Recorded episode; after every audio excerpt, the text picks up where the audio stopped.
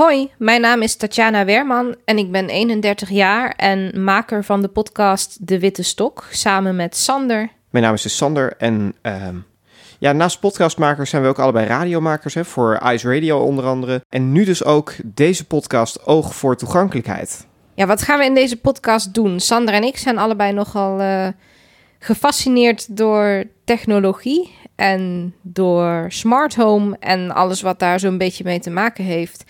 En we dachten, waarom zouden we onze kennis daarin niet met jullie delen? Ja, want op Facebook en op andere netwerken zie je steeds meer vragen voorbij komen. Welke apparaten zijn toegankelijk? Hoe werkt App X? En toen dachten ja, daar, daar kunnen we toch een mooie podcast over maken. Wij kunnen het uh, ja, proberen uit te leggen. En uh, er zijn ook altijd gastmakers uh, welkom om dingen uit te leggen.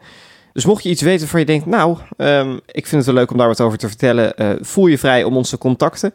En dan uh, zit je misschien wel in de volgende aflevering van Oog voor Toegankelijkheid. En dat gaat heel makkelijk via oogvoortoegankelijkheid.gmail.com.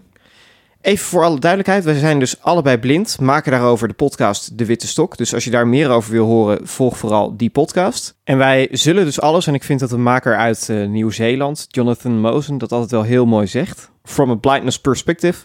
Ik vind als je dat in het Nederlands vertaalt, dan wordt het gelijk heel lelijk. Het is heel krom, ja. Ja, maar we willen dus alles wel vanuit het perspectief uh, ja, van iemand die blind is uh, laten horen. Dus met voiceover of NVDA of misschien wel JAWS of ja, een screenreader.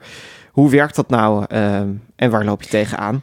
Maar ook vooral dingen die niet specifiek voor uh, blinde personen zijn. En neem bijvoorbeeld ook apparaten die uit zichzelf al heel toegankelijk zijn, waarbij je nauwelijks aanpassingen nodig hebt om ze volledig te kunnen bedienen.